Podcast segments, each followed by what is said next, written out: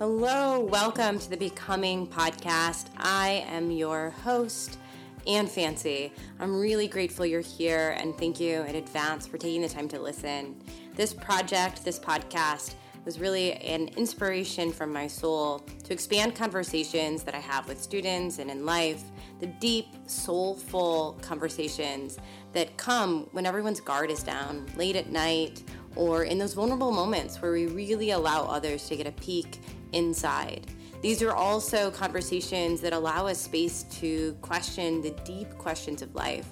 And hopefully, through all of it, we can feel less alone, we can connect, we can perhaps even expand our view to see life a little differently, maybe a little more playfully, maybe allowing us to laugh and enjoy the ride, the messiness, the ups and downs. And in all of these things, we can find a little more purpose, a little more meaning, and certainly a little more play. Thank you for coming and listening. Thank you for showing up in all the ways you do in your life. And thank you for subscribing and sharing this with people who you think are ready to hear these kinds of conversations. I really, truly, from my heart, appreciate you.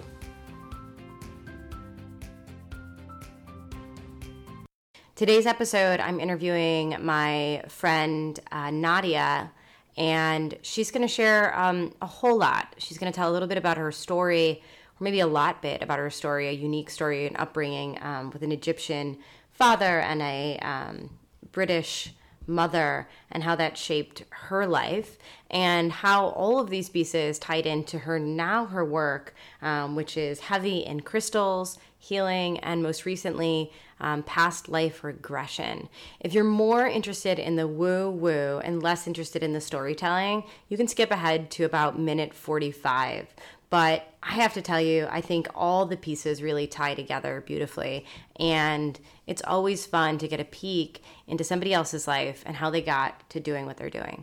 I hope you're having um, a great day and a beautiful start to this fall. And uh, thank you again for listening. Hey, one more quick thing. I created a Facebook page for this podcast um, before I really thought about how that would work. And I've switched over to a Facebook group. Uh, the reason for that is that we can create community, and I want to have the opportunity to pitch um, questions to you. So if we have an upcoming guest. In fact, um, coming up later in October, I'll be interviewing Rachel again. If you didn't hear that podcast, you should go back and listen, as well as uh, my friend Lori Lipton. And uh, they tend to dig really deep and be pretty tapped in. So if you've got burning questions, I want you to be part of this community. I want to have space where we can talk about things you can tell me what you thought about what's going on in the world, what you thought about podcasts, and certainly ask questions of upcoming guests. So, the name of the Facebook group is The Becoming Community. Creative, I know, but uh, it gets the point across. So, find it on Facebook. Um, I linked it on the Becoming Facebook page as well, but just ask to join the group, answer the questions, and you're in. Um, add friends. Let's get talking. Okay, that's it. Thank you. I will talk to you all soon. Welcome, Nadia. Thanks, Anne. Thank you so much you. for having me. I really appreciate this. And yeah. It's an honor to be on your show. Thank you. Um, so, um, Nadia currently has started to um, shift into a different business than maybe some of the other ones you've been doing, and you're now like the crystal lady. You have a fancier name for yourself, or one of two crystal ladies. Oh gosh, yeah. no, I don't really have a name for myself. Yeah, no. you're in the world of wellness, so mm-hmm. your backgrounds included clinical therapy. Yes. Um, massage therapy. Massage therapy. Okay. Health coaching. Mm-hmm. I'm into the oils as well. Yeah, essential oils. So all yeah. of the health and wellness yeah. Or a lot of the health and wellness things. Yeah, different pieces. I think that's one of the places we're similar is that you and I both keep like yeah. like grabbing new sort of parts of this whole whatever right. you want to call this integrative wellness type approach. Mm-hmm. And um, it's so funny because even just the the I was um, co-teaching a, a, an essential oils slash crystals class on the chakras, and I literally walk in to find out you had scheduled the same thing in your yeah. space, and I was right. like, well, that's really interesting. Apparently, this is what we're all supposed to be doing, right? I Wasn't know. That so it funny. Was so funny. I was yeah. like, wait, she's doing crystals and essential oils yeah, oils. Like, totally. okay, well, yeah, we've been planning it for a while, and I thought that is so strange. Anyway, so here you are doing crystals and doing all these things, and you just got trained in past life regression. Oh yes. Yeah. So we have a lot to unpack, and I'm excited mm-hmm. to do it. Um, so, how did I mean? Like, what was step one in all of this? Were you always guided, like as a little kid? Did you always want to help people? Have you always felt like you're a helper or a healer, or like what did you want to be when you grew up? That's a very good question. I don't really think I knew what I wanted to be when I grew up. Yeah. I remember talking to my dad about that when he when I was young because mm-hmm. he always knew. The story was he knew from the time he was 5 years old that he wanted to be a doctor. Yeah. And so he just did and he was. Mm-hmm. And that's mm-hmm. what he became. But I was like, I don't know what I want to be, and I'm seven. Right. What should I be when I grow up? I have no idea when people ask me. And I grew up in the '80s, and you know, at that time, like the ideal woman was like this businesswoman, mm-hmm. right, with the shoulder pads and the yeah. briefcase yeah. and the suit. So that was like what I thought like I would be, right? Because that's what the world was selling you. yeah, yeah. And but that's not what my path was. Yeah.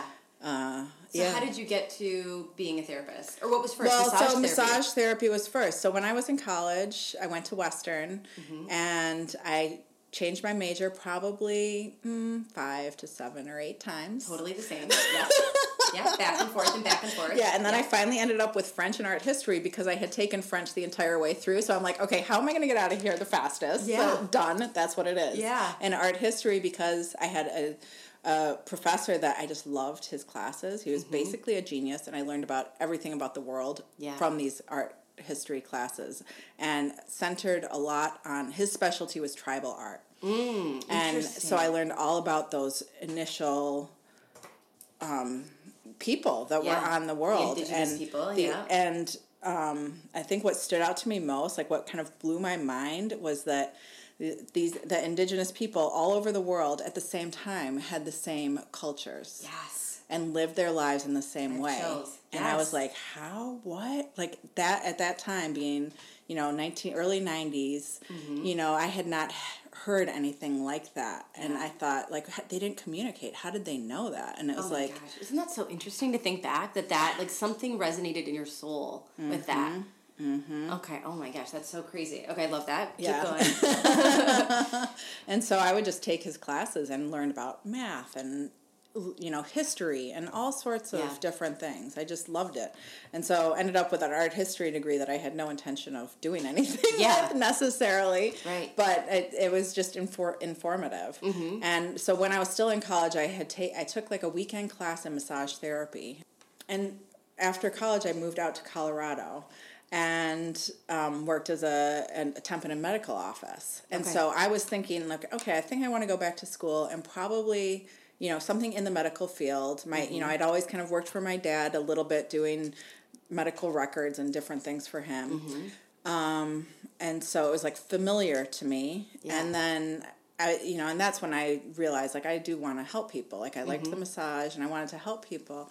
Um, and this office I was working in had a, an Eastern medicine doctor. He was Western, but he had an Eastern medicine degree, and he would do both. Interesting. But it was still the Western model of medicine. And 15 minute appointments and yeah. just like in and out. And I was thinking I'd go back to school for nursing.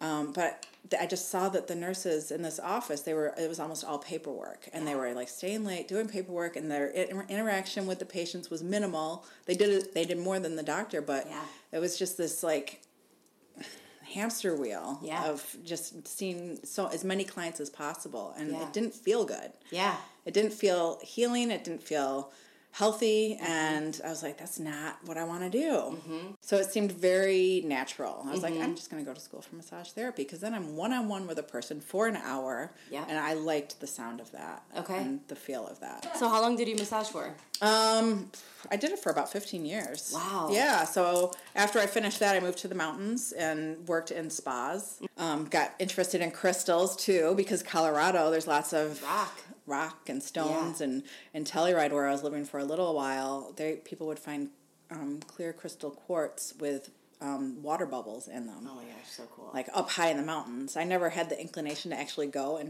look for them? my, but Yeah. you know, now I would. yeah, totally.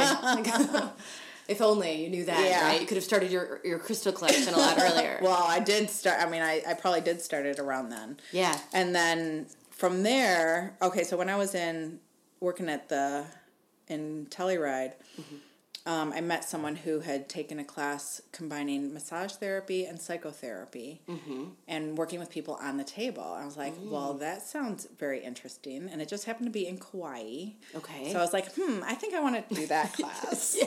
on my next off season. Right. And so I went out to Kauai and did this class. His name was Lee Joseph. He's passed away now, but the school is still there.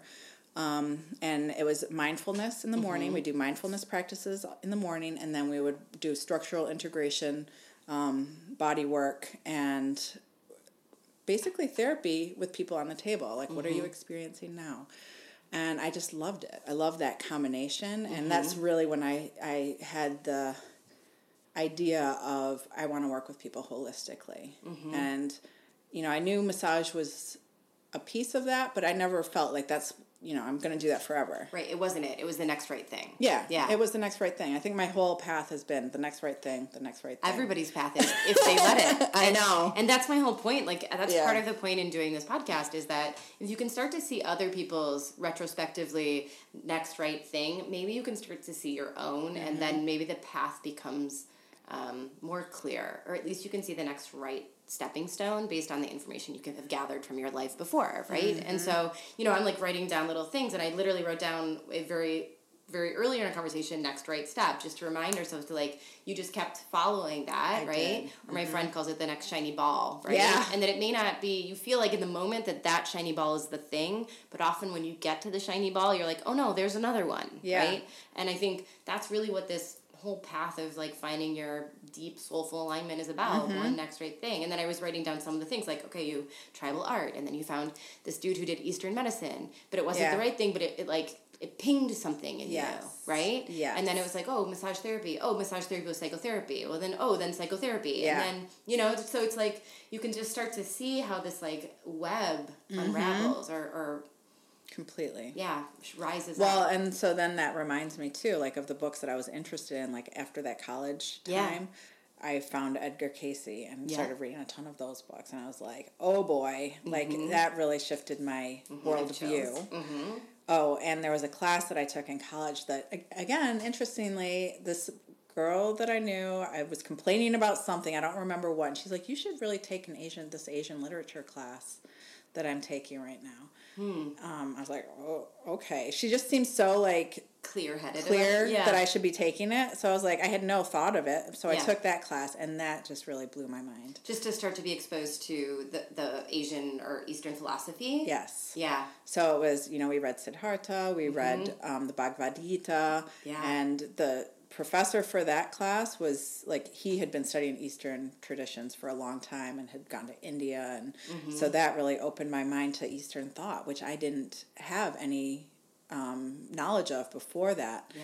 And I didn't really grow up with any religion. Mhm. at all none at all Not really, because my mother grew up British Baptist. I think I told you Yeah. this. And so very strict British Baptist. And then she married my dad, who was from Egypt and was Muslim. Yeah And so she realized that, you know, she, you know, when she married him, that, you know, she didn't believe the whole thing that he was going to burn in everlasting hell. If, Right, right. I think that's always how it is. Like uh, it's like Yeah. um, you can hold those those beliefs so strongly, and then all of a sudden something happens where it's very close. Right. Brene Brown says people are hard to hate close up. Right. Yeah, She happens to fall in love with an Egyptian Muslim, and all of a sudden, all of that rhetoric and belief and paradigm has to shift yeah. because she's feeling love. Right. It's really and and probably for her too like she was going through the motions like that's Mm-hmm. what was expected of her and so once she started thinking for herself it was just like well that doesn't make any sense Right. so uh, she left and so So because they both sort of left their religions for each other, and your dad left Egypt. well he left egypt just because he saw it not going in a good direction Mm-hmm. for him you know at the time he left it was way more european i believe in Okay. the way you know like um, you know it was they were following. I, I don't- I don't really know how it was, but you know I don't think women were covering their hair as much, and you know that kind of happened afterward. Um, but it wasn't that. It was like economically, you know, everything about it didn't resonate with him, and Yeah. then all the discord in his family, at life, that time. right.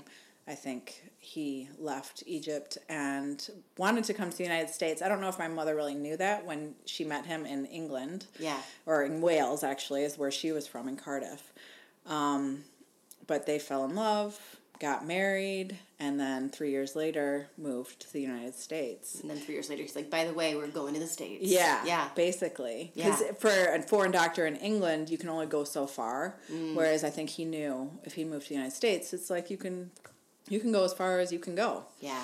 And um, The land of opportunities. So all of that culminated in not having a religious upbringing. right, but my dad still practiced. Islam. Okay. he's always has not um, not like he doesn't pray five times a day, but he prays once a day, Mm-hmm. and he doesn't follow all the um, requirements. Like he w- he used to drink alcohol every once in a while. He'd eat pork. You know, Yeah. it's not. He felt his way of doing it was like, well, I'm in a different country now, so I'm going to go along with the ways of this country. I'm not going to try to bring my.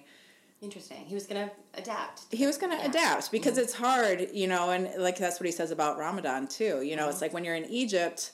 It's easy to do that because everybody's doing it to Right. fast all day. But Right. when you're here and you're working And you have business meetings and you have yeah clients and you have it's just things, yeah. like so he didn't and that's his choice and um we didn't have a big they have friends that are egyptian now but when i was growing up we didn't really know a lot of people Yeah. in that community So when you first got, ex- uh, um, you first learned about Eastern tradition, it was like a whole new world had opened up for you. Yes. You had never been exposed to. right, Right. Because there was still some lingering Christianity and some There was- lingering Muslim, you know, or whatever. and i yeah. had a neighbor that would take me to church with them so i learned you know somewhat about that but it never really resonated and Mm-hmm. it felt very like you know punitive like Yeah. if you don't do this like you need to do this because that's what i say like it didn't resonate in my heart like i don't Yeah. you're, you're telling me what to do And it was like i felt fear from it Yeah, weird. huh? weird so crazy that religion creates fear it's, and power and puni- punitive feelings. Yeah. So- But it's almost interesting to think about that though, because like you're a kid, you have no no spiritual practices that are really being um, programmed into your being. Mm-hmm. And then, how old were you when your friend would take you to church? probably seven or eight Right, so you're old enough to start to really be like questioning and curious about the world, and you step Mm-hmm. into this. And because you weren't the frog in boiling water, having had it programmed into you your whole life, you stepped in and were like, "What? Yeah, yeah." right. That's so fascinating because most of us have been raised in it so Mm-hmm. long that it was just what we knew, and these are like these are the beliefs and agreements of our family. So if you're part of this family, you better get on board. You didn't have that. no i mean there was definitely some lingering christianity Sure. you know we celebrated christmas we did it but there wasn't the religious aspect of it and there wasn't Sins i didn't know and- the stories or yeah Right.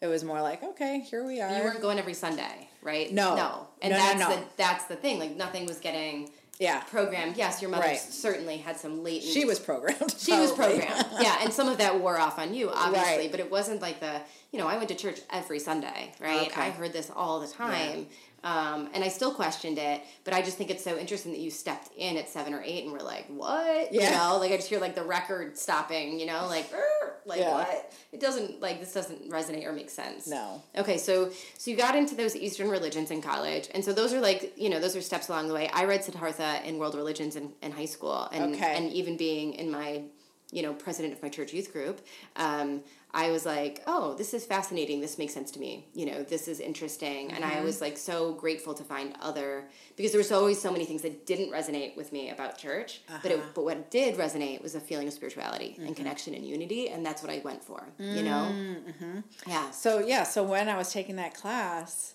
you know, it was like everything was kind of coming together, and then I Mm-hmm. could understand. I understood the Ten Commandments. I'm like, oh, that's why they're saying don't do this and do this and don't do this. It's because we're trying to be like good people. Mm-hmm. Yes, it's morals. Yeah. It's, and I didn't get that. Like I didn't get like why should I like my the way I was living my life? Why should I do anything? Like I had that sort of Mm-hmm. attitude in my early adolescence, late adolescence. Like what difference does it make what I do? right. So that answered those questions. Interesting. It's like because we're on this path, and it's like the more the karma Mm-hmm. thing, and like we want to do good because it feels good and it it helps other people. Mm-hmm. But I didn't get that from the religion, and I didn't really get that in my upbringing. I was just kind of floating around. Lost. Yeah. And it, it was interesting. Like I was studying up late one night for that class, and I was reading one of those texts. I believe it was the Bhagavad Gita, mm-hmm. and I had a very intense experience. Like I was, it was just like quiet. It was three o'clock in the morning. You know, everybody was mm-hmm. sleeping, and I read something, and it felt as if there was like, like I woke up. Yeah. Like everything clicked. Mm-hmm. And I felt this light like go off in my body. It was almost like I was zipped up. Mm-hmm. I know. I have crazy goosebumps. And mm-hmm. it just like all like, oh my gosh, I just like I get it. I get it. Like I get it. Like you know, I should try to be good to myself. I should be good to other people. I shouldn't gossip. You know, mm-hmm. I didn't have any reason why and in your 20s you're you're like so self-centered anyway yeah. i mean every 20 year old it's part of i think what's happening in the brain and in life mm-hmm. and like you're so self-focused um, and then to have that shift it was just i mean that like, just sounds like an energetic shift like you literally mm-hmm. you know we I, we, I call it like you know up leveling or leveling up like yeah. you just went yeah like that was what happened and so yeah. it's like whoa, whoa. everything changed yeah. And as my perception changed, it's not like my outer world changed immediately. No. But well, the outer world doesn't really change. No. Right? or the way that I, you know, it's like things start, like just things started shifting at that point. Like mm-hmm. I had more purpose in my life. Your consciousness, you started to mm-hmm. like connect with that in a different way. It sounds like to me. Yeah. Yeah. Wow. Okay. So so let's keep going because you were at okay. So we were at the point where you you did that psychotherapy and um, Kauai. Kauai. Okay. So then, yeah, so then I was like, I want to get more of that piece of mm-hmm. the psychotherapy and the mindfulness, the meditation. I mean, it seemed so relevant to mm-hmm. be able to go inward and, you know, just all of that. So then when I moved back to Michigan at that time.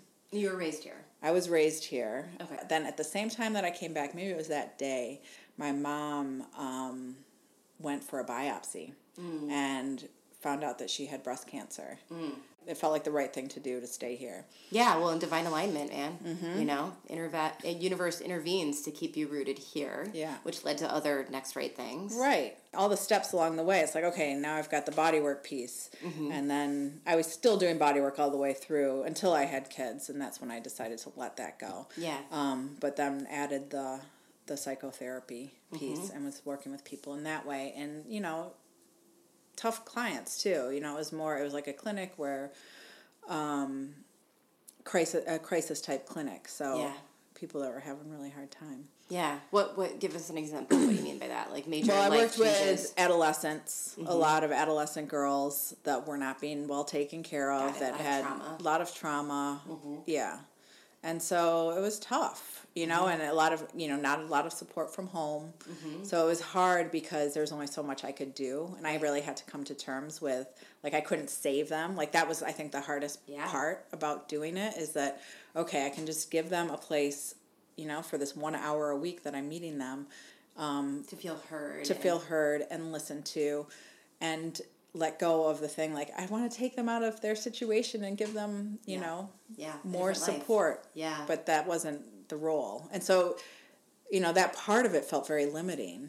You know, so the whole model I was very disenchanted with. And then at that at that time too, there was, you know, the pharmaceutical reps would be coming in all dressed up in their nice yeah. suits and bringing these fancy lunches for us. And yeah. that was I don't think that's still going on, but that was a big part of that yeah, yeah, I don't know. I don't know if it's still going. I don't know, yeah. but it's just like the whole thing felt yucky. Yeah, like, this isn't what I get. This is not what I signed up no, for. No, and that's not what I wanted. How but long I, did you do it? I did it for you know I worked in clinics for probably mm, maybe ten years. Wow. In and out. Like if we're looking at your life retrospectively, like what did you gain? What were the powerful like learnings that came out of a psychotherapy, having a practice and counseling people, like what piece did you gain from that, that that's part of your path? What was the most value you gained there?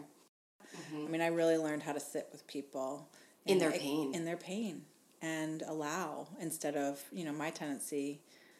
I think would be to you know like okay let's move on. Yeah, it's not you know it's like it's gonna be okay you mm-hmm. know and it's really no that's not what it's about. It's about really being able to sit with somebody and allow them to be wherever they are mm-hmm. and encourage them. You know, mm-hmm. I've had mm-hmm. clients where, you know, especially the adolescent girls, they wouldn't speak. They wouldn't Yeah. speak because they never had a place to speak. Yeah, nobody was listening to them. So they didn't know, Mm-hmm. or they didn't even know what they were thinking for themselves. Mm-hmm.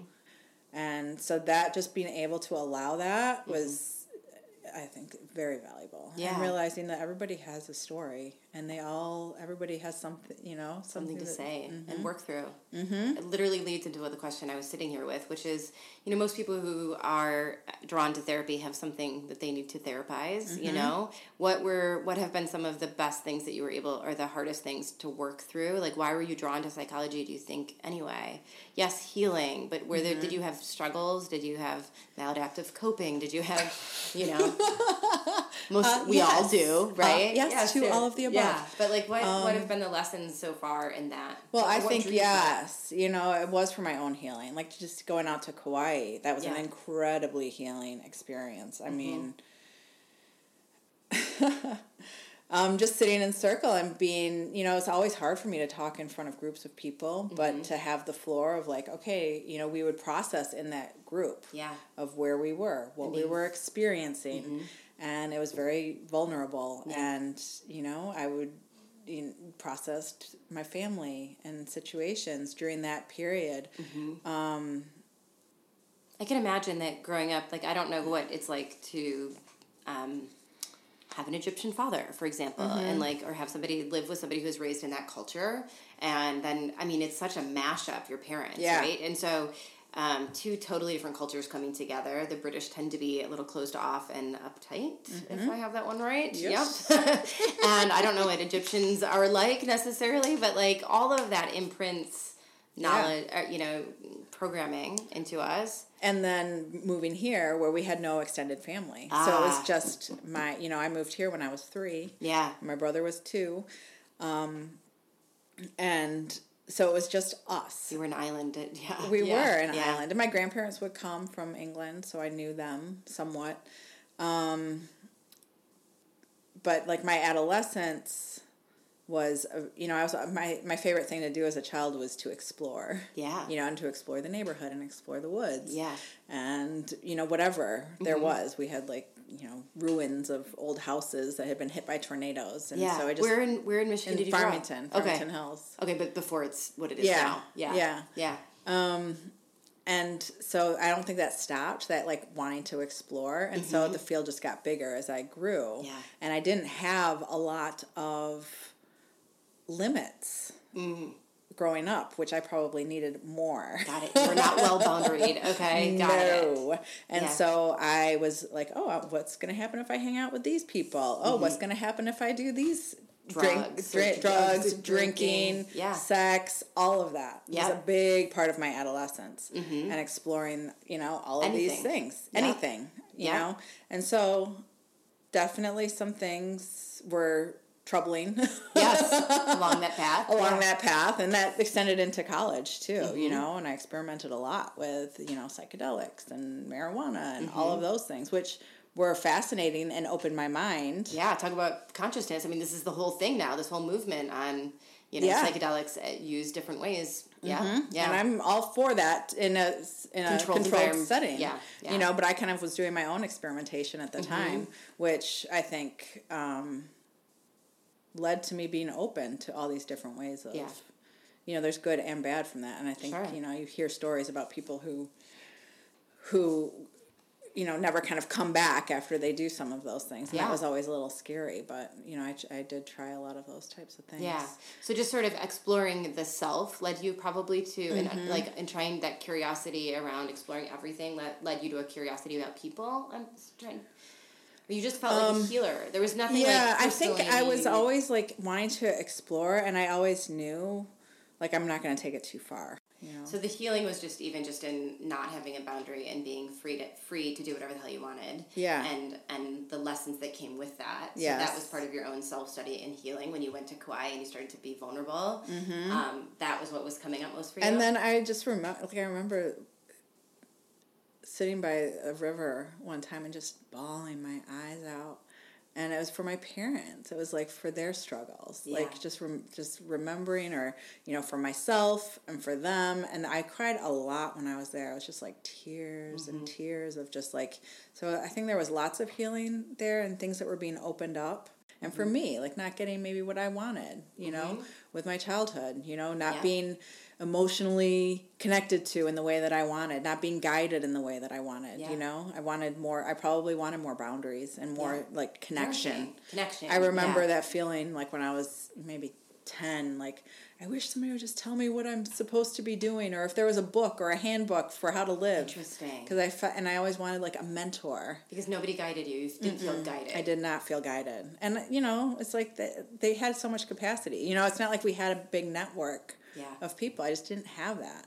And so when I started doing therapy, then I was like, okay. Or when I start went to school, I'm like, well, I definitely need to get my own therapy. I mean, I Yeah. can't be doing this unless I am getting my own doing, Doing this for work. myself. I would go four days, four or five days a week for about six and a half years. I went for psychoanalytic psychotherapy with What was born of that for you?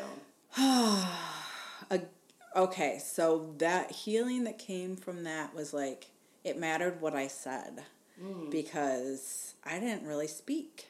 Okay. I didn't really share my innermost thoughts and feelings, mm-hmm. nor did I feel uh, there was a space for me to do that. Mm-hmm. And I, before that time, I had a lot of anxiety, Okay. a lot of ruminating thoughts. I mm-hmm. couldn't like let stuff go. Yeah. And so I think it really helped with that because I would just go and say these things. And it would, you know, it was very open. Like they, you know, the analyst follows the client. So it's like they don't tell me what to say or, a you know, maybe ask a couple questions to kind of open it up. But it's really bring what's going on or where are you today Right. And just speaking it all out loud into Mm-hmm. the world. every freaking day. wow I mean, That's crazy. I mean, there's something I always say that like I, you know, there's so many people who hold so much inside, and there's so much shame, and that I love that reminder that like shame can't survive the light, right? And in, and I I haven't always really understood psychoanalytics. I mean, an undergrad psychology, I understand it, but not from like a soulful perspective. Mm-hmm. And I think that I'm I can see what you're saying in that that like it gives you permission to say all of the things, mm-hmm. and especially the things that are taboo or that you, you normally aren't safe enough to say to someone because there's going to be a reaction or an outcome or mm-hmm. things like that. And so you were free to like speak all of your thoughts out into the world yeah, unapologetically. unapologetically. Yeah. and it went i went through all sorts you know there's many months years even that i was like why am i doing this i don't want to do this this Yeah. sucks i don't want to do this but it, there was something about doing it to the end that i was just like i'm gonna just stay Mm-hmm. and what with was this the end? What's the end? good question well for me eh, i mean it's like there is no end right, Right. you know and i knew Yeah. that like this is a step a step in the process but with an analysis it's like there's a beginning there's a middle and there's an end and the end is what for you? So the end for me was after having two kids. So I did this. I would bring my babies to Wow. the session. Mm-hmm. Sometimes my analyst would be carrying the babies as I would be talking, Oh my gosh. or one of them, not both at the same time. she was awesome. She was great. Mm-hmm. Um, and it was getting to a place where I felt settled and able to. Yeah, it's a good question. I mean, I know, like, I can feel what it was mm-hmm. because it's like, well, I wanted to get settled in my life. Okay, so it was like I got married. Did I was I in analysis before I got? I might have started at like soon after I got married, mm-hmm. And then had kid. You know, Yeah. then had kids, and then we moved, and you know, starting in private practice, and it's just like I wanted it, it. Feeling settled was having all of those things kind of like running mm-hmm. in a direction. And you know, and I think you know, I suffered from postpartum depression after my 1st mm-hmm. son for sure. And I was like, how can I? I have an analyst, I have my mother and my Right. mother in law both helping me. Right. But it was like, no, Right. I still had that it. experience. Yeah. Yeah. Yeah, and, And then it- the shame around that.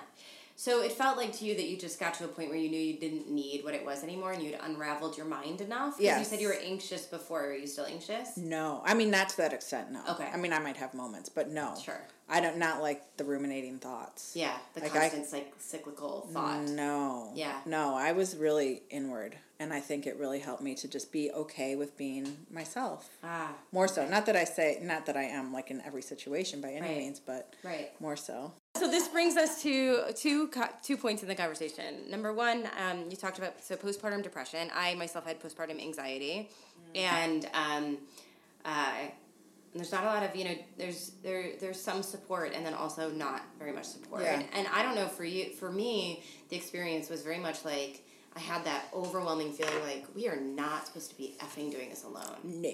and that I knew in the way that I never knew before. Like I'm not supposed to be here by myself with this baby. Like I'm supposed to be with other women Yep. and other people, and I never wanted a tribe so badly in my whole life. Exactly. And all of a sudden, sister wives and big love and all those things sounded Yeah. really, really good. You know, Like, oh yeah, I would love another know. wife. I know. I would love to get my backyard all like all together, like four of us, and like somebody goes to the grocery store and somebody does the laundry and Somebody somebody's watching the kids and and, yes, Everybody does what they like to do, or maybe we do a couple things that we don't, but we get Yeah. it all done. Oh, I felt that big and huge at that time because we were living in Dearborn in a condo Yeah. where there was nobody. Yeah. You know, there were like during the day there was nobody here. Mm-hmm. You know, I didn't realize. You know, and I had moved back from Colorado, so I had some friends from my past life, but not a ton, and nobody Mm-hmm. Yeah. that I was super connected to. And then I had made some friends through the graduate program.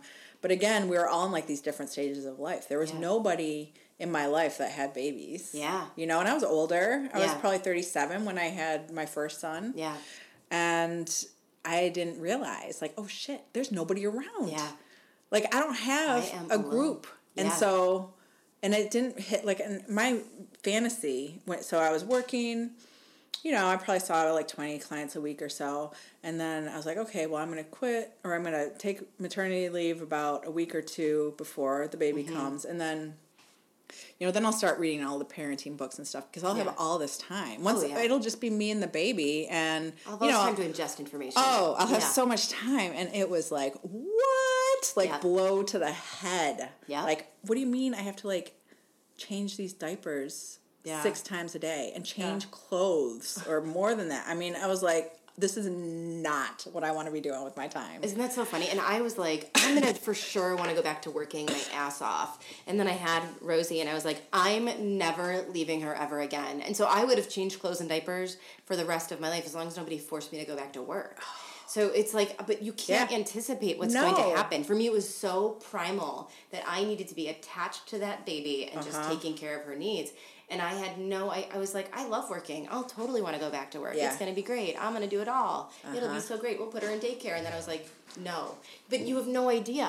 And that's what, I mean, nobody you don't prepares know. you. Nobody prepares you, and they don't prepare you for the whole birth process, which No. was hellacious for me. Right. With Let's go there. Gavin. So, yeah, so I started into labor, and I was nervous about it. Like, you know, I had horror stories from my friends of, you know, these. Yeah. long, and so I was pretty. I was fearful about the whole process. does not help your process. No. No. Pelvic floor goes, zoop. Yeah. And so I had met a woman maybe at seven months pregnant. Um, she's a doula out in Ann Arbor. Mm-hmm. And I had been, you know, I was trying to do things as naturally as possible. And at the time, I was like, man, I really would like to have a home birth. But I was like seven months pregnant. My husband nor my mother would be on board with a home birth. I would have to like convince them that this was a good idea so that I could feel good enough about doing it Supported enough. Yeah. and supported enough. And I just didn't feel like I could make that happen. Yeah.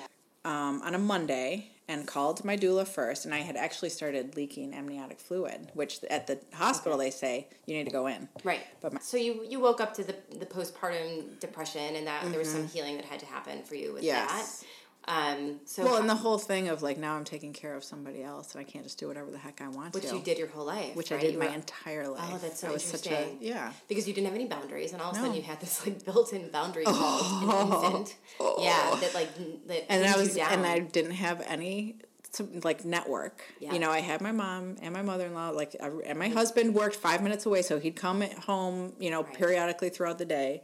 But it's not the same as having somebody who's yeah. And so I would drive out to Livonia. I found this holistic moms network. Basically, every day I, I had to do something. Yeah. I wanted to do. I just needed to get out. Yeah. So I'd go to that indigo forest in um, Ann Arbor. There's Mm-hmm. different classes there. I would go to the holistic moms network and slowly and go to you know baby me yoga. I would just slowly, slowly do the try to find your net, find your people. find my people, and I'm Yeah. still friends with some of those people that I met Yeah. during those times. Yeah. So when did you meet Inga? That was after your second child. That was after my second child, um, and which was a C-section. Okay. Yeah, isn't that interesting? Yeah. Yeah. Yeah. It was just like, okay. And You I, had so much the first time though. It's like, how could you ask your body? Your body was like, I am not doing that again. yeah. And I wanted to, you know, I tried to do it naturally, but he was asynclitic. He wasn't budging. Yeah. There was no, I couldn't feel him coming. Like I remember with Gavin, I could feel him. I could grab onto him and like push down, Yeah. but I couldn't like get, I couldn't feel him. And I didn't have the same support at the hospital. And so it was just like, okay. And I, but it's interesting because by the time we made the decision to have the C section, like I was completely at peace with it. Yeah. It wasn't a traumatic experience for me. Yeah. Which, if it was the first time, I probably would have like, Been I w- devastated. it would have been devas- devastating. Yeah. And so I was like, I remember signing the waiver or whatever it is, and being like, okay, this is happening. This is happening, and this is okay, and I'm fine with it. I'm like very, I was very conscious of every step of the way of what was happening, Mm-hmm. and and the recovery from that was like night and day. Like Yeah. I was nothing for me to recover from that, and I know it can be different for other people, but for whatever reason, Well, also, I feel like when your brain is like when you surrender to what's happening and there's less resistance, your body can heal better, Yeah. right? Like if you had all of that resent and anger and frustration that you ended up with a C-section, which Yeah. I know women feel, um, then that would have, I think that would prohibit your healing, and you Mm-hmm. were you were okay with it. You, you trusted your body at that Mm-hmm. point. It wasn't a, like a, you weren't having a negative relationship with your body, so all of that energy, like. I don't. I read so much now about neuroscience and healing and psychosomatics and all of that. Like your Yeah. brain has so much to It's do true. with your healing. Yeah. And so in that way, you Mm-hmm. were prepared. You surrendered to it. You weren't upset about it, and your body was like, "Okay, we'll just fix this right Mm-hmm. Yeah. back up." You know. that's exactly it. I Yeah. think that's exactly it. So you and Inga met because of. So then that month at the ABC, Yeah. there were probably, I don't even know how many, between like five and 10 women who had C sections, which Mm-hmm. was a very high number. Whatever it was, it was a very high number. for the ABC. yeah. Mm-hmm. And our the primary midwife at the time wasn't there. and you know, she, you know, it's not like it was her fault, but it was, Yeah. she probably helped a lot. And I Yeah. know she did with my first one. She helped that baby come out Yeah. and she asked us if we would consider starting a group um, to like a support group for C-section women who had C-sections because I think she knew that it was pretty traumatic for the for most of them. Yeah, because if you make the commitment to to want an alternative birth, which is so silly that we even call I know. alternative birth, like that's so backwards anyway. But whatever. Correct. If you want a non-traditional hospital birth, um, then you know that's that that's it's. If you make that commitment, then for people who end up with C-section, it becomes very traumatic. We eventually, you know, we realized like, oh, it's not just C-sections that people have difficulties with. So we renamed it the traumatic birth group, and then we decided just like we didn't want to be label it traumatic, Right, right. You know, so Yeah. then it was I forget what we called it, but Yeah. Um, it was just like to help people process their births. Yeah, and, because sometimes vaginal birth is traumatic in its sense too. So Yeah. yeah, and just, yeah. and or even if it's not even that traumatic. I mean, there's just so many birth feelings. Yes, and birth and childbirth and and then um, everything that happens after that you're not prepared for, mm-hmm. and th- what happens to your relationships and everything is all very challenging. And so we would have people come. Sometimes people would come for you know a few groups. Sometimes they would come to one. But it was you know we got really you know it was really it seemed really helpful. We got good feedback from it, and it was like people would kind of like their truth. They did, and they, it was just a place where they could say whatever they wanted to. Yeah, and and process these things without somebody saying, "Oh, but you have a healthy baby." Yeah, because it's like that's, Silver you're not negating. You're not negating the fact that you have a healthy baby. It's like Right. two separate things. Yes. and I think that's what like we just need to be okay with it. It's like Yeah. you can love your baby and be very upset with the way that things went. one hundred percent. And that is it. I think that's it about everything in Yeah. life. Is this reminder that it's not but between the comments, right? But it's and Correct. right. I love my child. And. And I miss working, or I love my child, and I never want to go back to work, Mm-hmm. or I love my spouse, and I never want to go back to work, or whatever that is. Like, there's all these things that we have to we always say but and they don't have to exclude each other Right. right right and people need the space to talk about it Yeah. so you and inga became good friends how did you end up on the crystal path together? Okay. Oh my gosh. Well, so Natalie Nandy, who Mm-hmm. was ran that group um, for Nature's Playhouse, who started Nature's Playhouse, she one session she gave us this flyer, and Mm-hmm. she said, "If you guys are interested, this is a group that I'm a part of." And at that time, Inga saw it, and she's like, "Oh yes, I want to do that." She didn't even know what it was. Mm-hmm. Yeah. And I was like, I was still in my psychoanalysis. I'm like, I am not taking on one more thing. I got Right. a baby. I got the psychoanalysis. Maybe next year. Yeah. But that was Changing Woman Sisterhood. And it was the nine month journey um, for women to go through and Mm-hmm. kind of like rediscover themselves and heal what they needed to heal. Yeah. And so she did it that year. And um, it helped her enormously. And so that following year, I did the journey. okay Um, I, I just had the sense like I need to do it. Yeah. Like I didn't want to do it. Yeah. It was you like supposed to be there. Yeah, and I knew if I went to one of those meetings, I would end up signing up, and I was kind of resistant to going to the meeting because I knew I would if I Yeah. was there, which I did. So tell people because it's I, I went to the meeting with you Yeah. and I knew that it wasn't the right time for me, but I appreciate what's happening there. But I also didn't understand it. It's hard to understand. and It's hard to tell people what it is. I wasn't sure if there's like secrecy around it. It's too. not necessarily secrecy, but it's more experiential. Okay. It's like a healing process that we go through. I mean, the first part of the journey is about um, healing the divine feminine, Mm-hmm. whereas the second part is about the sacred masculine. Okay. Mm-hmm. And so we work on our mother's lineage during the first part, and then the father's lineage during the second part. And so it's healing. It's like generational healing. So how did that change you? you know, again, that was like another step.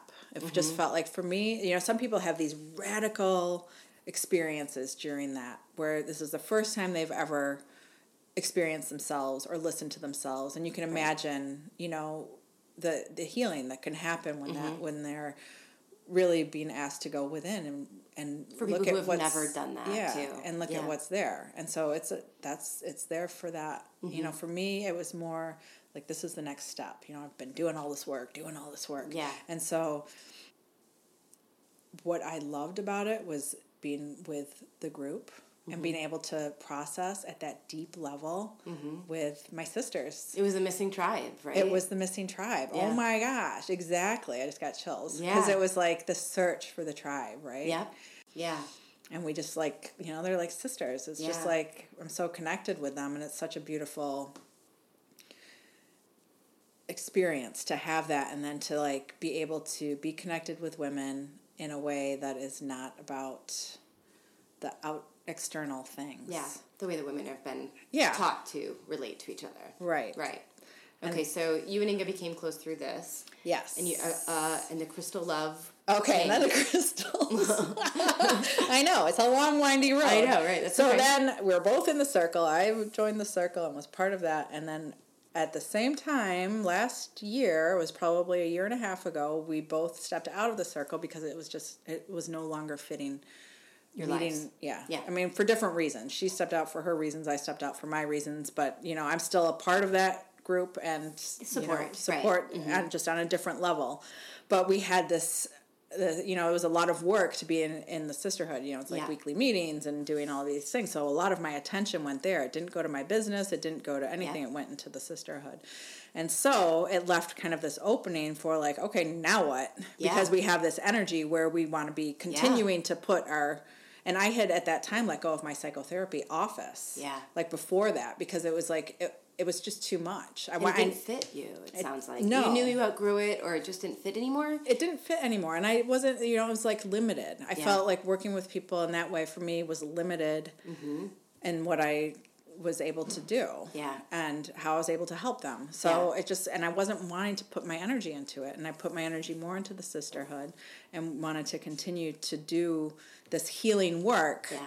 but in a, like a different type of way and so Mm-hmm. we just started meeting and we had a thousand ideas of how we wanted to do it of what we wanted to do Mm-hmm. Yeah. crystals weren't necessarily a big part of it but we were also taking classes from a woman named sandy clapper in in um, brighton Mm-hmm. who is an amazing healer for anyone who wants to drive out there. Her schedule's hard to uh, get into, but you know, Yeah. eventually you might Get be able in. to. Okay. And she teaches classes too, and she'll do pr- private classes. Like so, the you know the four of us would take classes, and maybe there was some there was five of us or six of us that would take um, crystal classes with her, and she was teaching us how to use them, how to work with them, all different things about them. Yeah. And so that was kind of going on at the same time. And then, you know, what happened was that Beth asked me, Beth James asked me if I wanted to do something for the Barefoot and Free thing. And that's when we developed the the chakra nourishing. Because we had been working with the chakras and we had been working with Yeah. the crystals. And so we developed that. And, and, you know, again, there was like, we had all these different ideas of things that we want to do, and we still do. So even like our space now, we have a space in Ferndale where we do those chakra nourishing sessions. We have other ideas of, of, um, workshops that we want to do that It's have called Expanding Spirits. it's called expanding Spirit. You can find it on Facebook. we have a group on Facebook and then a website, a beautiful website that Inga developed, Yeah. and that shows what we're offering. Um, so we have the group. We have different group um, experiences that we. They're not all on the website, but that we can do. When we first opened, we had these open houses where we would have like different energy things that people could do, like laying down in a crystal grid. Yeah. And I don't know if you've ever been to one of those. So we have. I came to an open house, but it was the, there was the copper pyramid. Oh, yeah. A crystal grid. Yeah. Yeah, there's a copper pyramid too, and Yeah. then we have the crystal grid, um, crystal grids on the sheepskins. They're Yeah. surrounded by, and so you can just lay there with that Oh, yeah. heavy eye pillow, yeah, you had that. Yeah. Yeah. And yeah. it's like this. You know, it's just your own experience that you can come in and enjoy. So why should people care about crystals? Why should they care about crystals? Well, crystals You know all the hype, right? Like, I know. like it's the newest hype, and It um, seems like that, right? But they're ancient, right? And so, right. you know, I think everything old is being called back to us because I think we're shifting in consciousness and we're remembering who we are. And I think Mm-hmm. that, you know, yoga, aromatherapy, and not yoga necessarily because yoga's not even as ancient as we pretend, but these mindfulness practices and what el- what the yoga asana practice does to align our energy body, I think that has more to do with it. I think it's Wemis tribe. Mm-hmm. But I think crystals and essential oils and alternative medicine and acupuncture and all of these like wisdom, all of this wisdom from the ages yes, um, herbalism, all of it is being reborn because we're waking back we're up waking to who up. we are. We're Yeah. remembering. We're remembering. We're exactly. remembering. Remembering. And so I'll, I'll take it back to Edgar Cayce. Yeah. You know, I mean, he talked a lot of that about that, how a lot of people who are reincarnated now on this earth are from those times at Atlant- in Atlantis. uh, and Lemuria. In Lemuria. And we're remembering. Yeah. And so there's wisdom in these crystals. There's information in these crystals. Mm-hmm. Um, in the quartz crystals, especially. You know, there's like messages for us Yeah. and we, there's they all have their own special properties or characteristics um, that we can connect to and we can help heal our bodies with and How do they heal our bodies? Um, or how do they support us energetically? yeah it's like support it's like a tool for mm-hmm. connecting. And so when we do the the chakra nourishing everyone gets to choose their own stone whichever they connect to. And so mm-hmm. sometimes stones jump out at them you know or they just feel it. And you know what i've heard from some people they're you know they're like i just picked that one stone up and i started crying immediately. Yeah. you know or i put What it it- on me and it just like started jumping. Yeah. It's like there's some sort of energetic, like their energy, we're energy. Our energy is connecting to their energy, and our vibration is raising. Or Yeah. like Or lowering, but not lowering, but anchoring, grounding. Anchoring, right, Yeah. right. Mhm. So it's basically that the crystals hold an energetic frequency, Mm-hmm. and then those frequencies support our own rebalancing. uh, that's what I. That's what it feels like. That's what it feels like. yeah. So how have you um, how have you grown in this understanding and then like um, where do you want to take it? What's next? I mean, so this it seems like you just keep expanding, I expanding know. expanding. See, expanding spirits. Yeah. And so now we have, you know, we're not at our space very much. Yeah. The, you know, we're both moms. Our that comes first. It's hard to. Um, it's just hard to, and the the space that we have isn't like our ideal space either because Yeah. it's not set up like a retail space, which might be a little bit easier. Mm-hmm. Um, so we'd have to like be there and there's a lot that goes into like organizing an event and getting Yes. the word out Yeah. and so what we've done is that m- my partner inga is a whiz at creating you know like ma- Infographics. infographics and just like making these crystals and these things usable so that people can Yeah. accessible usable um, and making these products like we have the banish the bullshit one which is this little selenite cup with a piece of the jet in it which helps to cleanse our energy um, or it helps to protect us and so Mm-hmm. We can keep that in our pocket and then um, put it in the dish at night to cleanse the rock from all the bullshit that we have to deal with. Interesting. I got Uh, it. You yeah. know, and then we have the copper wands that are help to um, help our light, help our help to kind of clear out our whole system. And you Listen, hold, that copper pyramid was like no joke, and I've already no got joke. plans to make my Okay. wife build me one because I was like, "You can do this." right. I mean, totally. Like it was crazy Mm-hmm. um, that energetic piece. So, how did you move into like so all these pieces together? But like, at what point did you really feel like you shifted in your understanding um, to this this more elevated space? Like, what was it? Just a slow unraveling that you've gotten here? I mean, Edgar Cayce in your twenties obviously sets you up Yeah. for some of that. And if you guys don't know Edgar Cayce, he's what was he? Early nineteen hundreds. Yeah, early 1900s. They call him the sleeping prophet, and Yeah, he would, he would do go into readings. a trance and he would do mm-hmm. these medical readings for people mm-hmm. and um, and tell them exactly what to do to go home and heal themselves. Exactly. What And he talked, to, and then he would channel essentially wisdom. He mm-hmm. wouldn't even so call it that. yeah, it was toward the, his later years that the people were like, "Oh, wait, maybe we should ask him some, Some other questions about the history of the world, perhaps." And Yeah. so they started getting like some really interesting, like the history and about Lemuria and reincarnation, which he himself didn't believe. Mm-hmm. You know, Mm-hmm. 'Cause he for was years he was very Christian. He taught the Bible. He mm-hmm. read the Bible every year for every every year of his life. Yeah. You know, so when he would talk about reincarnation, it took him years, I think, to actually believe it Yeah. and see where how it did correlate with the Bible. Mm-hmm. Uh, so. So okay, so the crystals is all piece of that, and that's how you got to Edgar Cayce, and now it's like the crystals have led you back to reincarnation, kind of. Kind of. because this connection with Inga and and these things that were happening, right? You guys got Mm-hmm. so how did the how did you decide that you were going to? I guess I didn't let you finish the question. Like, how did you shift towards energetics? I answered for you. Tend to do yeah. that kind of thing. How did we shift to where? Well, like, how did you shift to this different level of consciousness ultimately to be so interested? Like, you from you know, it was like from more of an earthy place of psychotherapy and all of the known experiences, right? And then you went to um, you went into these birthing circles and doing these things like that, and then it's shifted to crystals, right. And now the crystals, the next thing you just did was learning how to, to conduct past life regression. Like, Right. like how are you making so okay. I mean, What's I don't even know if it's a leap so much as like they've always it's always been of interest. Like the past life.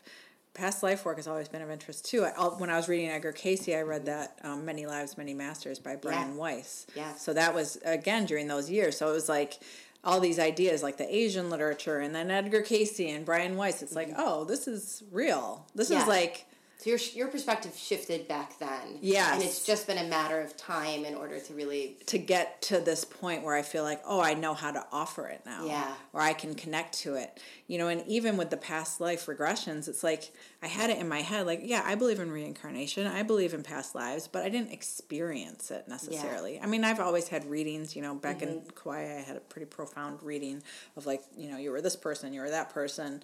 Um, of different people that were contributing to who I am now. And so mm-hmm. I kind of connected with them. Um, but when I did the past life regression therapy training, I went and experienced a regression for myself. Mm-hmm. And so I had the actual experience of like me remembering it and not somebody else telling me about it. Yeah. And that really shifted my perspective and it kind of opened up the veils more so of like, oh yes, I am this, you know, this soul being choosing these different incarnations for a reason. Yeah. And that and some of my past life um, past lives are connected to my diff- like the difficulties I had in that life Yeah. is connected to the difficulty that I'm experiencing now. now. Yeah. And, you know, by having the memory of that life, it's bringing me right back to this life so that I can then go and work through that and see, like, okay, how, what do I need to do to kind of clear this or lift this or Mm-hmm. work through this? Yeah. Um, so that's and so yeah. What so the story about how I got into the past lives training is interesting because a woman where um, I go to the dentist. Actually, I go to, to see um, Paul Darmon, who you interviewed, Oh, yeah. his sister. Yeah. Right. Yeah. And so the um, manager at his office, we were just her and I were talking, and we were talking about her children, and she was telling me something. I'm like, oh, it sounds like it could be related to a past life. She's like, oh, funny you should say that. Um, and she started telling me more stories about these past life, you know, experiences. Mm-hmm. And then she's like, "Annette, have you ever read this book by Carol Bowman, mm-hmm. um, the children's past lives?" She's like, mm-hmm. "My husband gave me this book mm. when I was pregnant." And you should really read it. And I was like, okay, you know, that's cool. She's like, I'm going to get it for you. So next time you're here, I'm going to give it to you. And she ended up buying the book. She's like, I couldn't find it, my copy, so I must have given it to someone. She ended up buying the book and sending it to me in the mail. I'm like, well, if she's going to go to all that trouble, I better Gotta read, this. book. Yeah. yeah.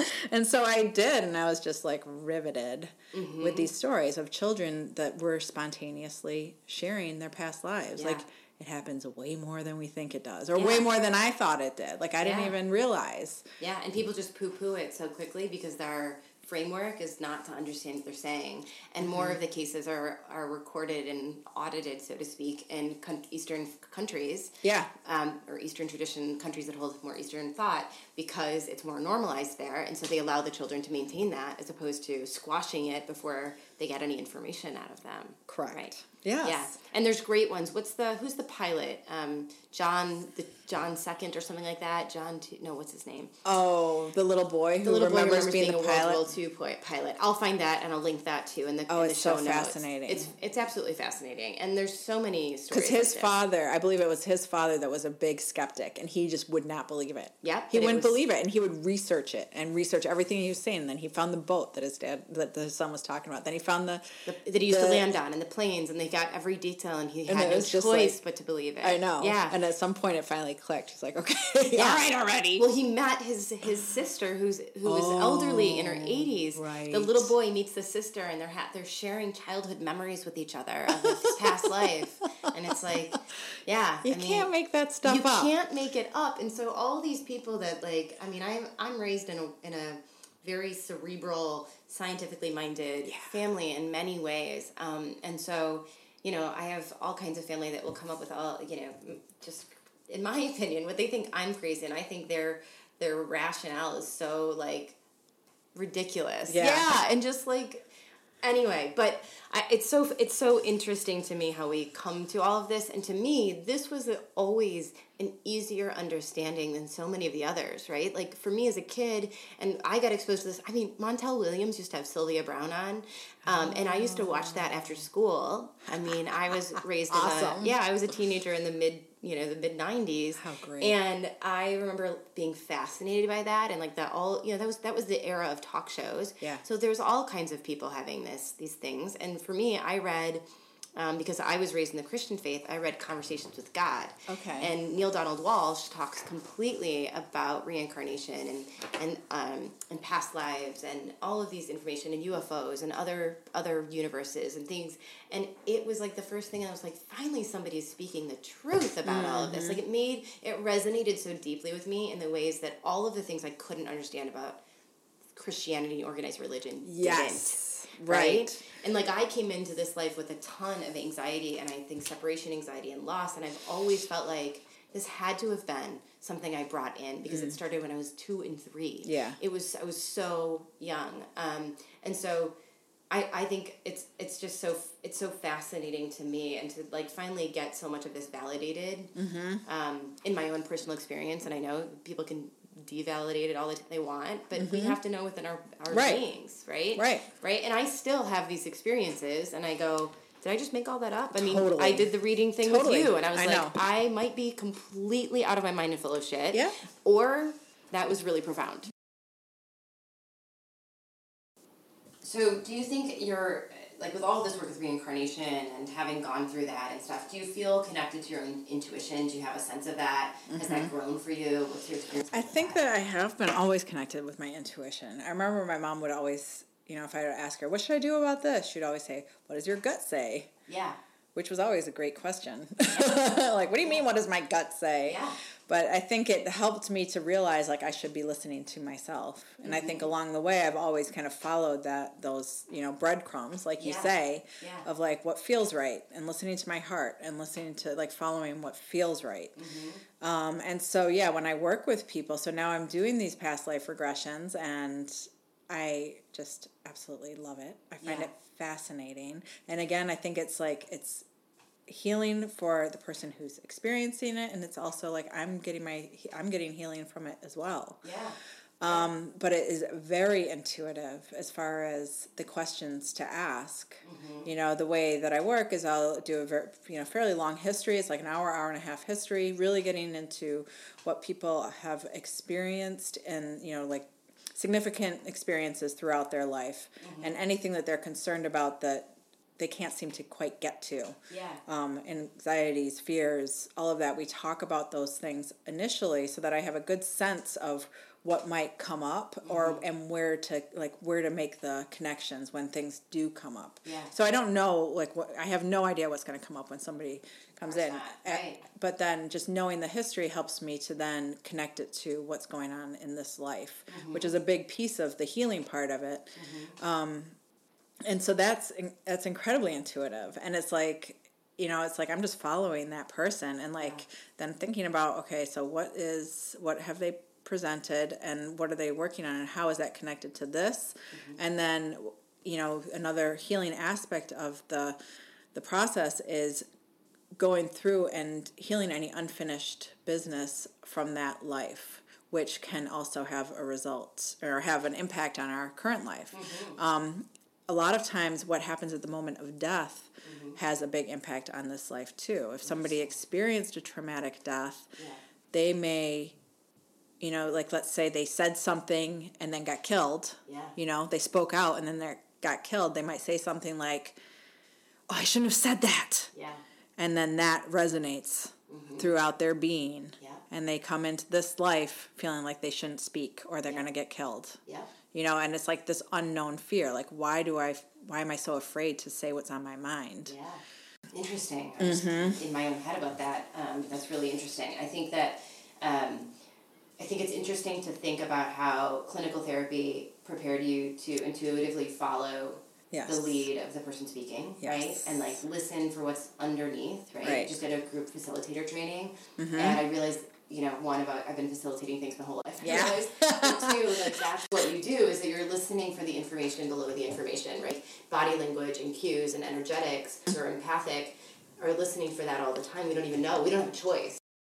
Bombarding us, mm-hmm. right? And that you are all of those years of your own psychoanalysis, right? And being in, in, in that analytical space and then also guiding clients through therapy all prepared you for that really deep sense of listening and mindfulness. It's like mm-hmm. all of the pieces yes. prepare you for this next work, right? right? Mm-hmm. And that's really, it's really fascinating to me. Um, I think that so many people have been, we've been so poorly trained to listen to yeah. our gut, daughter permission all the time. And like, if anything, if you ever are told to do something by a grown up, or there's a rule, or your friends are telling you, bossing you around or whatever, and your belly says no, you listen to your belly. I don't care what the rules nice. are. I don't care what any of it is. You have to listen to your gut That's because, awesome. especially as a rule following kid, I'm like, yeah. you can't let the outside rules. If something's a no, you you or a yes, you got to listen to that, mm-hmm. right? And giving our children, they know way more than we give them credit yes. for, right? And that intuition comes out of it, which is another conversation. But um, what do you think? What do you hope to do with this?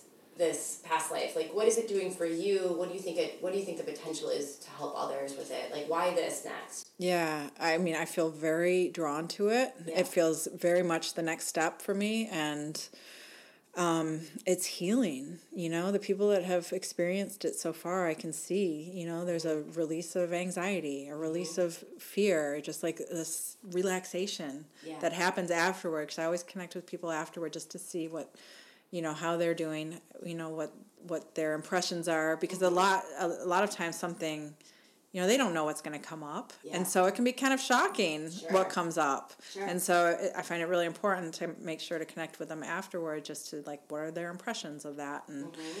you know how are they processing it and is there any more that they want to process Mm-hmm. um, but it feels to me it's like a direct line into what we need to work on Yeah. you know Yeah. it's like without all the fluff like let's not for me i'm like i don't you know it's I, I like meeting with people on a regular basis in a therapy way but this feels a lot more direct It's like a fast line. It's like a quick. It's Yeah. a quick, a direct line to your soul's purpose and what Yeah. you're supposed to work through and grow through. Think in this life. Mm-hmm. Yeah, and like what you're. I always think people have like life themes, right? Like so, people need to learn forgiveness, or they need to learn justice, or they need to learn. Um, I mean, I'm reading this book right now called Energy Codes. I need to Okay, to when I'm yeah. done with it. It's fascinating, and um, I, what's interesting is that recently, over a, conversa- a conversation um, uh, last week with my wife and our good friend, um, we were talking about like what's it all for, right? Like all of this trauma and loss and pain, like what's it all for, you know? And and most of us are aren't really given an answer, right? God only knows, right? All this like bullshit, which is so not helpful, right? And my feeling, my like retort, sort of out of my belly, was like, I really think that it's you know our souls are on this this journey, this Earth school, to mm-hmm. grow and evolve, and that that we choose some level of this pain, trauma, and discomfort. And I mean choose in a really like soulful way, not in a human way, but like we set ourselves up to have these really profound experiences sometimes, and sometimes very difficult ones, mm-hmm. in order to keep this personal evolution growing, It is. going and growing. Mm-hmm. And the only way I can wrap my head around some people choosing really hard for themselves is that they are relatively highly evolved beings mm-hmm. who chose to work on something really fucking hard Yep. this life and that there is no other explanation other than for some reason you deemed or decided that this is what you needed to grow through Right. in this life Right. and Chills. it's the only thing I can understand. And then I'm then I'm literally this book was calling to me, as books do, as I'm sure you've Uh-huh. experienced. Yeah. And I'm listening to it on the way up north, and the woman is literally like, her dad was in energetics, and now she's studying this other, um, Dr. Sue Morter. I'll link that in the in the notes too. Mm-hmm. Um, and she said basically exactly what I was saying. She's like, I imagine it like this bus stop, and um, we're all at the bus stop ready to embody our bodies, and we're like, man, what are you going in for? Well, I'm gonna go in for a level ten forgiveness, but I need one of you guys to like step up and like do something that I'm gonna have to work through that. Like, who's willing to do something to come across my path? And do this thing so that I can work on this really high level of forgiving the unforgivable, right? And people are like, no, no, no, no. And then somebody steps forward and says, well, out of love, and assuming this is like your soul group, Yeah, I right. will do this for you to offer you this lesson, Yeah. right?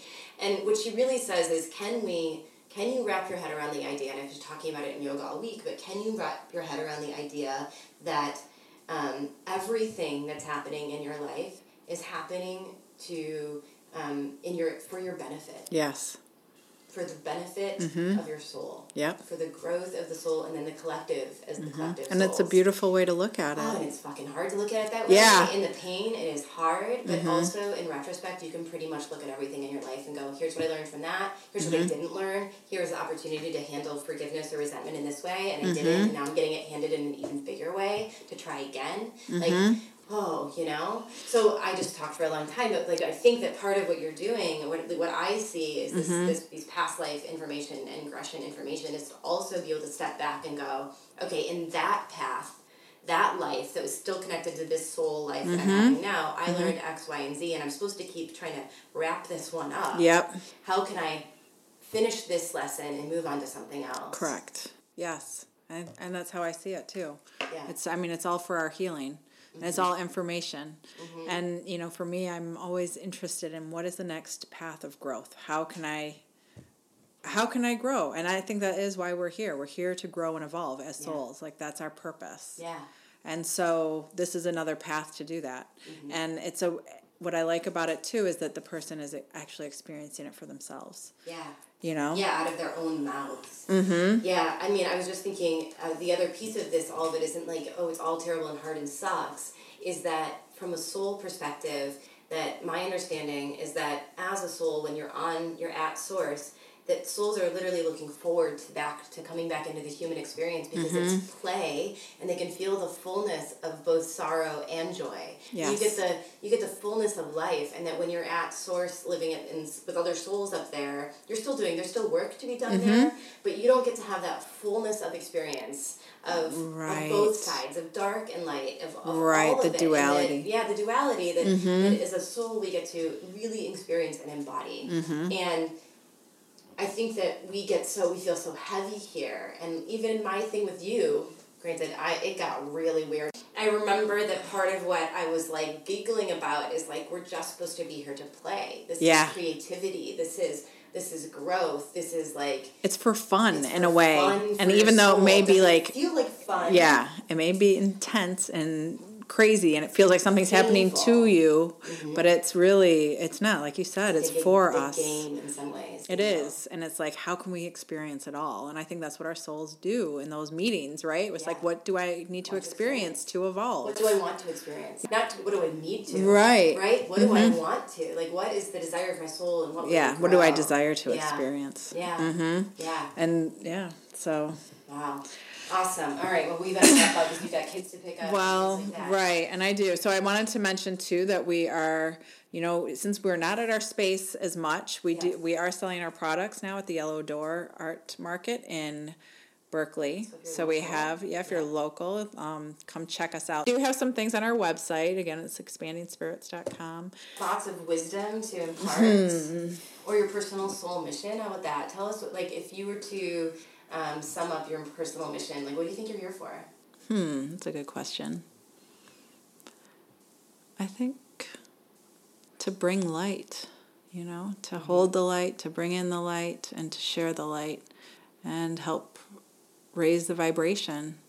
I really connect to this the earth in this ascending path right now you know we're ascending from this 3d reality to five dimensional reality and i think there's a lot of us here the light workers who are here to kind of help facilitate that and so this is my little piece of it Yeah. is to bring that healing and to do my own healing work i think that's a huge part of it is just to how can i heal so that i can hold more light Yeah. and to show others how they can do that, whether it's through, you know, the past life regressions, you know, healing with food, you know, that's mm-hmm. another part of what I do is the health coaching.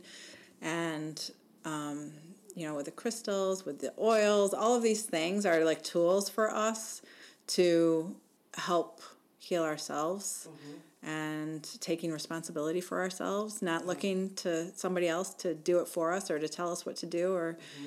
that thinking that somebody else knows best because really I, it's us and you know i'm here to take my own responsibility for my being and show others how they can do that too Yeah.